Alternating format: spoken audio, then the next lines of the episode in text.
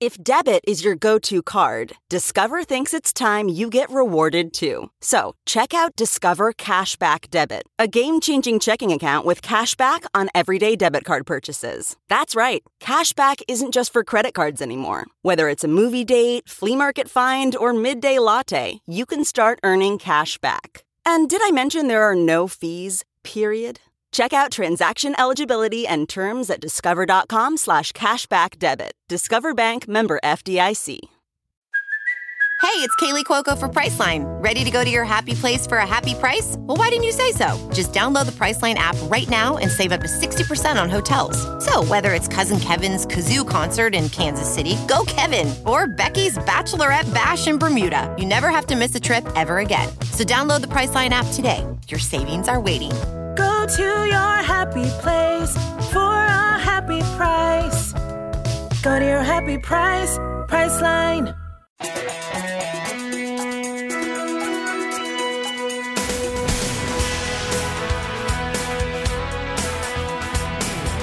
Welcome to Hollywood and Levine. I am Ken Levine, your podcast host. Thanks so much for being here. Today's topic is going to be stand up comedy. And uh, as you probably know by now, uh, I am not a stand up comedian, nor did I ever have any desire to be a stand up comedian. I used to love stand up comedians when I was a kid. And, uh, you know, back when I was a teenager, we lived in Los Angeles, and my father worked at a crappy radio station in LA. And the Riviera Hotel in Las Vegas would make a trade deal with the station. The station would play ads for the Riviera Hotel, and my dad would get a free ride at the hotel. But it was always in August. Okay. You know, when it's a thousand degrees in Las Vegas, you know, they're not going to let our family go in December when high rollers are there. But, you know, in August, what the hell? The rooms are empty anyway. So we can have a couple of, you know, schmucks from an LA radio station swing by. But it also meant that there weren't big headliners in August. You never saw Sinatra, you never saw the Rat Pack performing in August.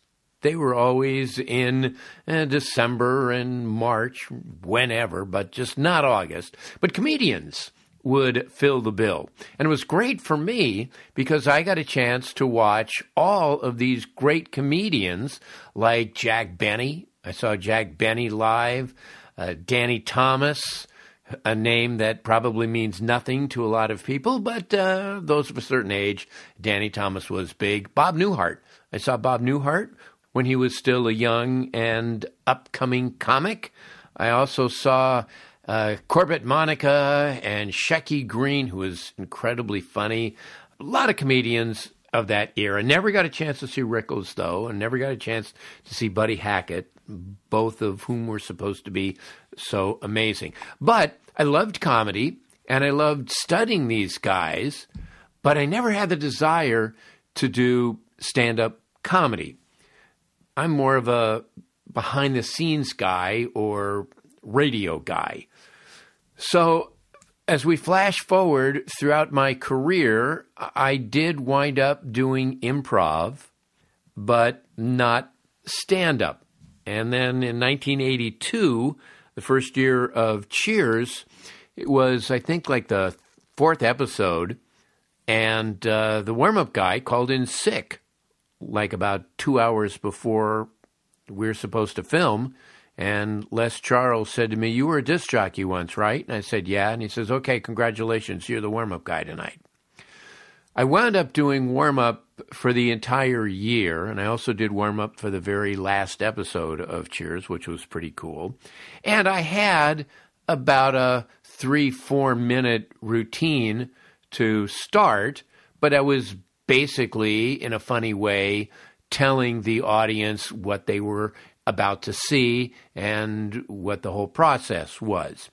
And still, I, didn't feel like I was a stand up comic because the audience was there to see cheers.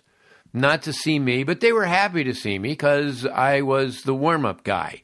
It's not like they're sitting in a club and some guy gets on stage who they've never seen before, they know nothing about, and it's like, well, who is this guy?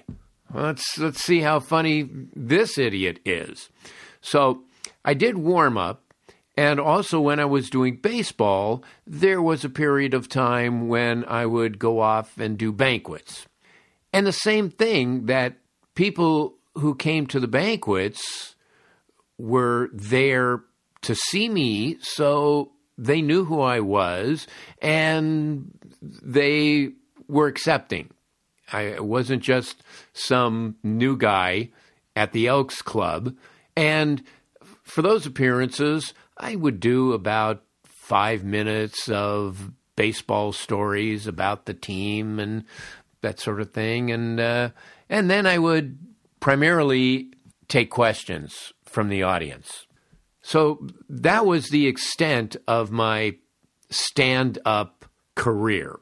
And then when I started this podcast way back in 2017, I thought one time for a stunt, it would be kind of fun to do a stand up routine and record it and then play it back on the podcast completely unedited. So even if it bombed, you would hear me bombing. But I thought, okay, this is going to be kind of a fun thing to do. And one of the other members of my improv workshop is a stand up comedian, very good one, named Susan Seeger. And she arranged for me to be on an open mic night. And it was some crappy club slash bar deep in the valley somewhere. And there was a room with pool tables, and there was a bar, and there was like this other little room that sat maybe 40, 50 people. And this is where they did their stand up comedy. And I was on the bill at 945. Open mic night started at 8 and went till like midnight. And it was completely filled. And everybody got five minutes. So think about how many people are going for that brass ring doing five minutes of stand-up material. So I was scheduled for 9:45 and uh, arrived at eight because I wanted to check out the other people. That episode, if you want to go back and hear it, is episode 29 and that's from July of 2017. Again, you can hear my entire stand up act. And as I mentioned on that episode, I was really surprised by how terrible and how haphazard and sloppy 90% of these young comedians were. Way back when I was starting my writing career and I was living in West Hollywood, very close to the comedy store, I would just swing by the comedy store a couple of times uh, a week, and you got a chance to see Letterman and Leno and Garry Shandling and 15 other guys, Tom Dreesen, 20 other guys. And they're all working on their act and they're all refining and changing jokes and adjusting some wording. And you know they're really really honing in on their act. And these guys for the most part would just get up there and just bullshit. It was just okay blah blah blah blah blah all right uh, you people didn't like uh, the penguin jokes and so all right no more penguin how much time do i have uh, let's see. Uh, well, I could do some masturbation jokes. You guys want to hear some masturbation jokes? This was kind of the level of most of the comics. So I came on and, and I had my prepared five minutes. And the first thing that happened when I walked out onto the stage was the look from the audience. And there were like maybe 30, 35 people there at the most. But they looked at me like, what is grandpa doing here? And I began my shtick, and I was starting to get some chuckles and a few more chuckles, and eventually I started getting laughs, and I had built to like a big punchline, and so by the end, I'm getting actual laughs. Again, you can go back to episode 29 if you so desire and hear it for yourself. And some of the comedians afterwards were saying, Oh man, were you bit by the bug? Were you bit by the bug? Don't you just love it? It's like, no, no. This is it, one and done. It's like Ted Williams' last at bat was a home run and he retired. So that was it. And I had never planned to go and do another stand up routine. And recently, I was having lunch with Wendy Liebman, who was a guest on this podcast just a few weeks ago. And she was putting together a show at uh, a club in Burbank called Flappers, which is a you know, one of those big time comedy clubs like the Comedy Store or the Laugh Factory or the Improv. You know, they were you know the A list comedy clubs that seated in their main room a hundred or so, you know, whatever. And she was putting together this program, and she had six professional comics. You know, these are people who have been on Jimmy Kimmel and other late night shows and have had specials and you know I mean they're they're professional comics. And I don't know why when Wendy said, "Why don't you do it again? Come on, it'll be fun." You, you know, I go, "Oh God, I don't know if I want to do this." And she said, "Well, think about it and let me know." This was about six weeks ago, and uh, I thought about it, and I, I don't know why. Um, I was in New York at the time, and I thought, "Yeah, okay, what the hell? I'll I'll give it a shot." I figure, as opposed to just being like one of 80 guys doing an open mic night, that at least this was uh, a real comedy show. And it was in a real club, and there was going to be a real audience. Not there to see me, certainly, but a real audience. So I said yes. I agreed to do it five seconds afterwards, I'm going, What did I do that for? Am I nuts? But I hung in there and I came up with, with my act. I said to Wendy, How much material do I need? And she said, eh, Eight to 10 minutes. Like, okay, I guess I can come up with eight to 10 minutes.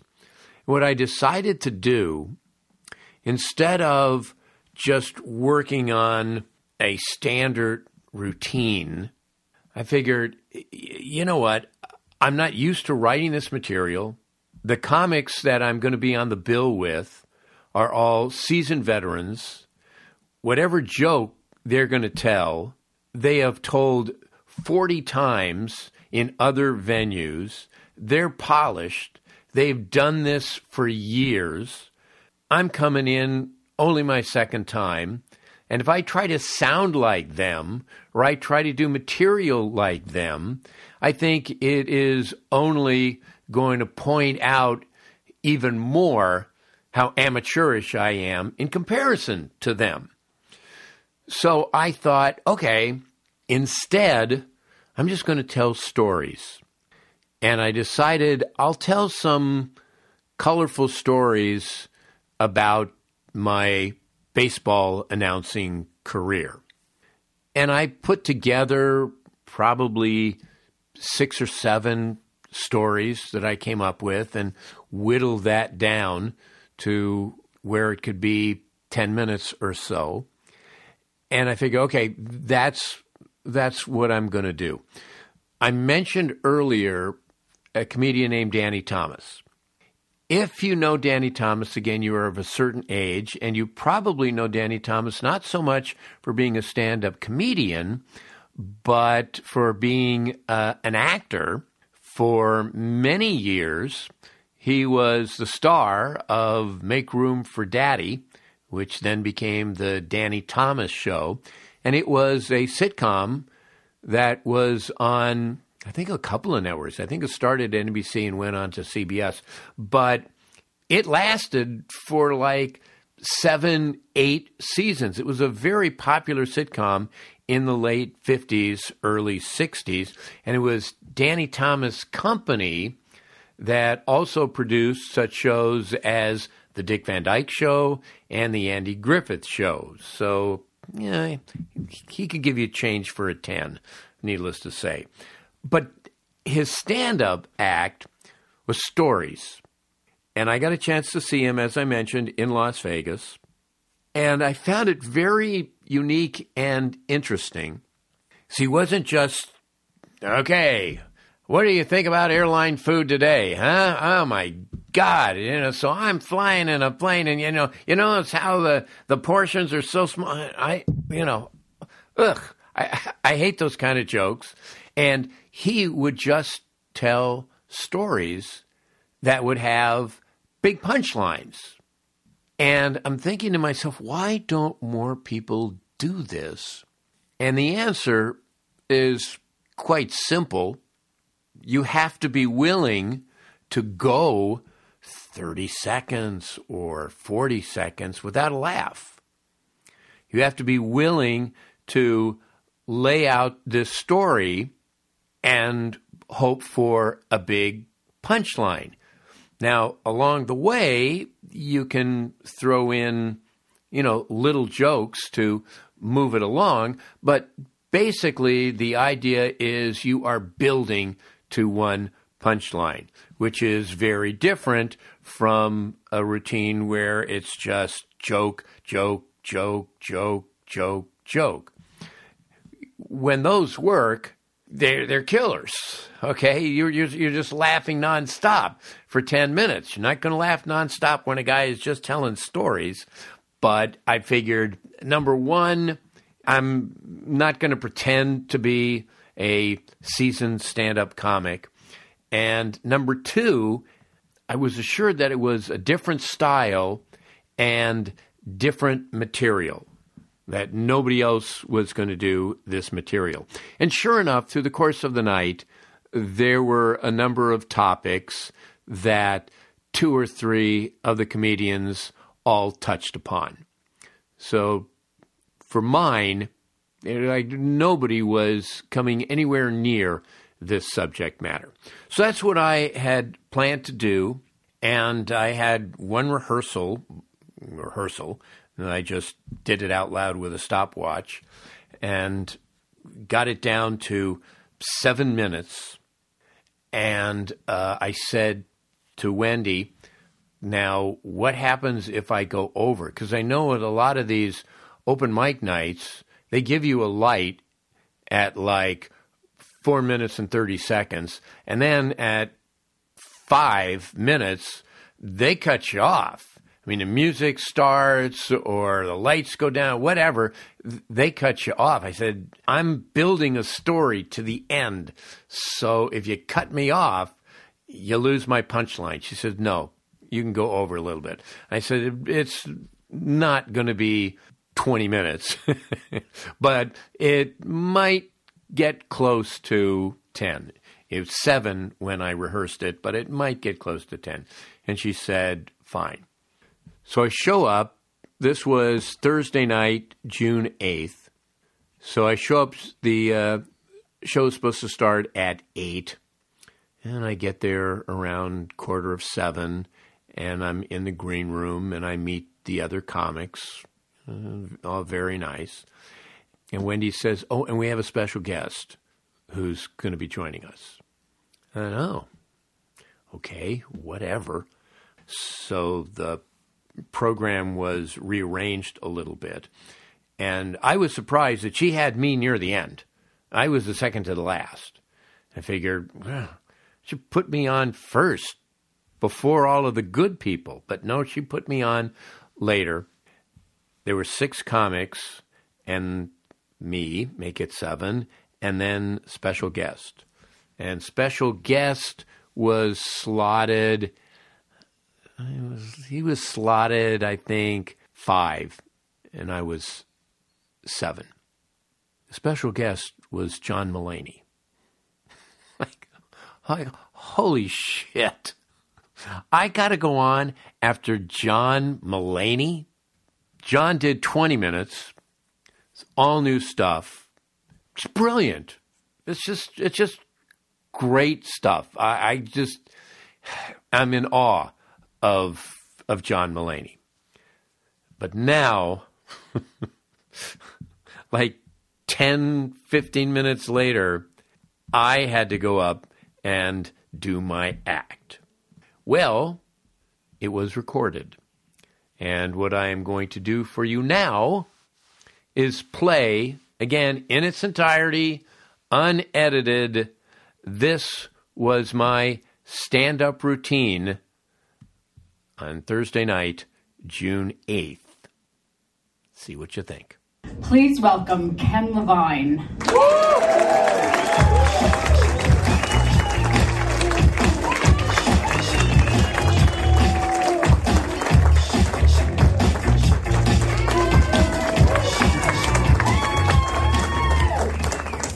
seven more comedians to go.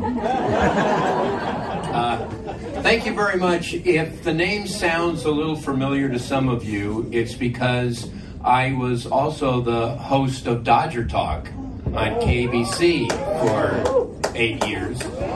And, um, Oh, Dodgers! yes, and, you know, I was watching the January 6th insurrection and the angry mob storming the Capitol, and I thought, oh my God, these are my Dodger Talk callers.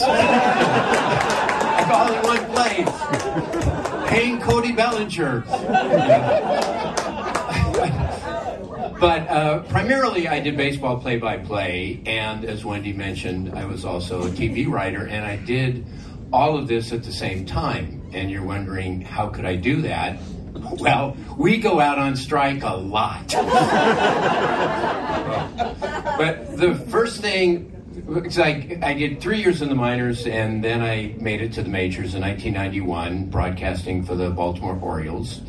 And the first question everybody says is, uh, What's your home run call? And I didn't have a home run call in the minors, but I figured, you know, now that I'm in the big time, and you know, my partner was Jon Miller, who's a Hall of Fame broadcaster, and I figured, well, okay, I have to have a home run call. And so I came up with, ladies and gentlemen, Elvis has left the building. okay? All right. I tried it the first week, a couple of times, sounded okay. That's week two, and we're in Milwaukee, and I'm on the air. Cal Ripken is at the plate, hits a long drive, and this was my call. There's a long drive to deep right field, away back there. Ladies and gentlemen, Elvis is off the top of the wall. my partner just goes, yeah. Uh, which is not as bad as there was a, a call John Gordon, who was a broadcaster for the Minnesota Twins for many years, and his signature home run call was "Touch 'em all," Kirby Puckett or Kent Hrbek or whoever it was, and he's calling a home run, and he forgets who hit it. Honest to God, this was his call. There's a drive to deep left field. Touch 'em all, baseball man.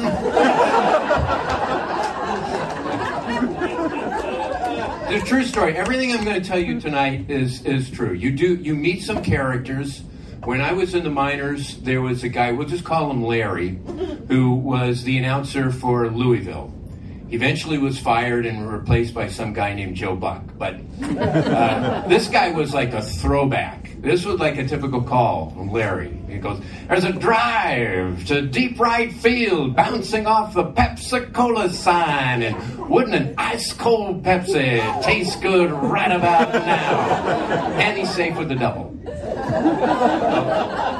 Again, true story. So Louisville is in Des Moines to play the Des Moines Cubs. And Sec Taylor Stadium there, you had the visiting broadcasters right next to where the reporters sat.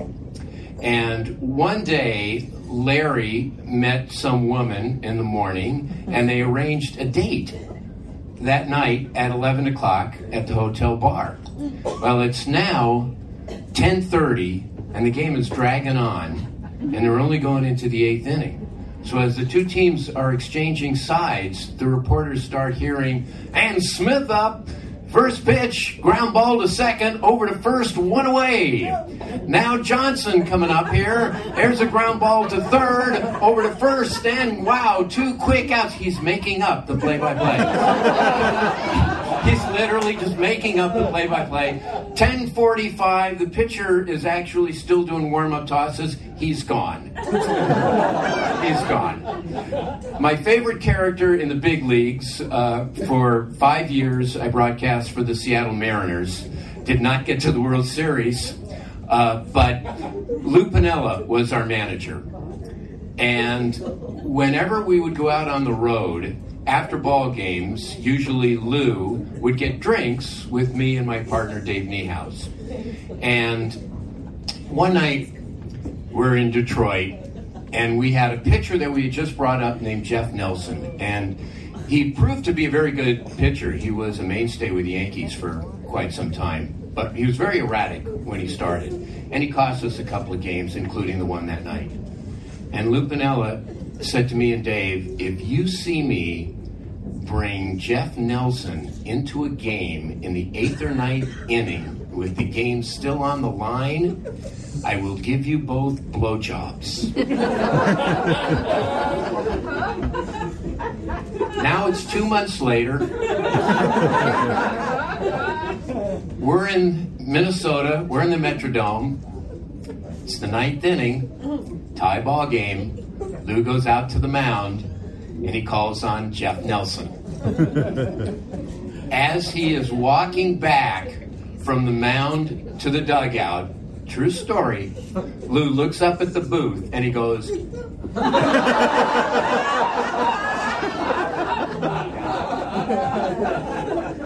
Love Lou Piniella.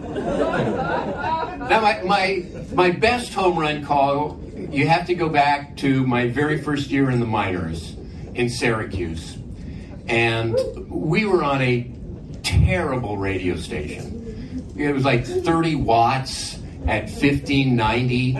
And literally, when they would go to the nighttime pattern, the people on the third base side of the stadium could no longer hear the station. It, was, it was that bad. And the fans would complain, and to try to save face, I started saying that we were really just the flagship station of the worldwide Syracuse Chiefs radio network. And I started talking about this on the air. And, you know, I would say, well, we're on in the Imperial Palace in Bhutan tonight. and uh, we just got some new affiliate uh, in Liechtenstein. Want to say hi to all the folks in Liechtenstein. And meanwhile, every half hour I would pause for station identification on the worldwide Syracuse Chiefs radio network, WLNI Fayetteville and part of Syracuse. And we had a third baseman named Norm Tanucci, sweet kid from Connecticut couldn't hit a lick. Every night he's up there and it's over 3, over 4, over 5 with three strikeouts. And it's very difficult because every time he came to the plate, you know, you're introducing him and you got to say something about the guy. And it's like, well, Norman's not had a hit since the second night of Passover. so to avoid that, I started making up this story that Norm was a folk hero in Borneo. Borneo was one of our affiliates. And I'm making up the story about how, oh my God, uh, his dad parachuted in uh, behind enemy lines in World War II and saved the country, and 99% of the male babies and 97% of the female babies in Borneo were named Norm. the, the, currency is in tenuchas. So, meanwhile, 0 for 4, 0 for 4, you know, that, that kind of thing. So one night we're in Oklahoma City, and he gets a base hit. And I come on when he has his next at bat, and I reference it and said to people, you know, back home are really excited. And then the next pitch, he just smokes. And this is my home run call, word for word. That ball is belted to deep left field. Steve Kemp back to the track, to the wall. No school tomorrow in Borneo. Thank you very much.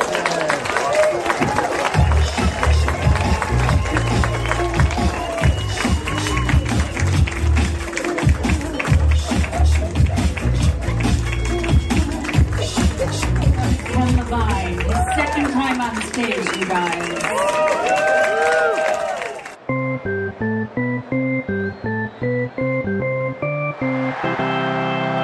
Okay, there you go. Now, there's one joke there that obviously was a sight gag. Just assume that Lou Piniella made a rather obscene gesture, which was all the funnier in the fact that he did it in front of 50,000 people in the Metrodome. So that was my stand up. Am I going to do this again? Uh, maybe.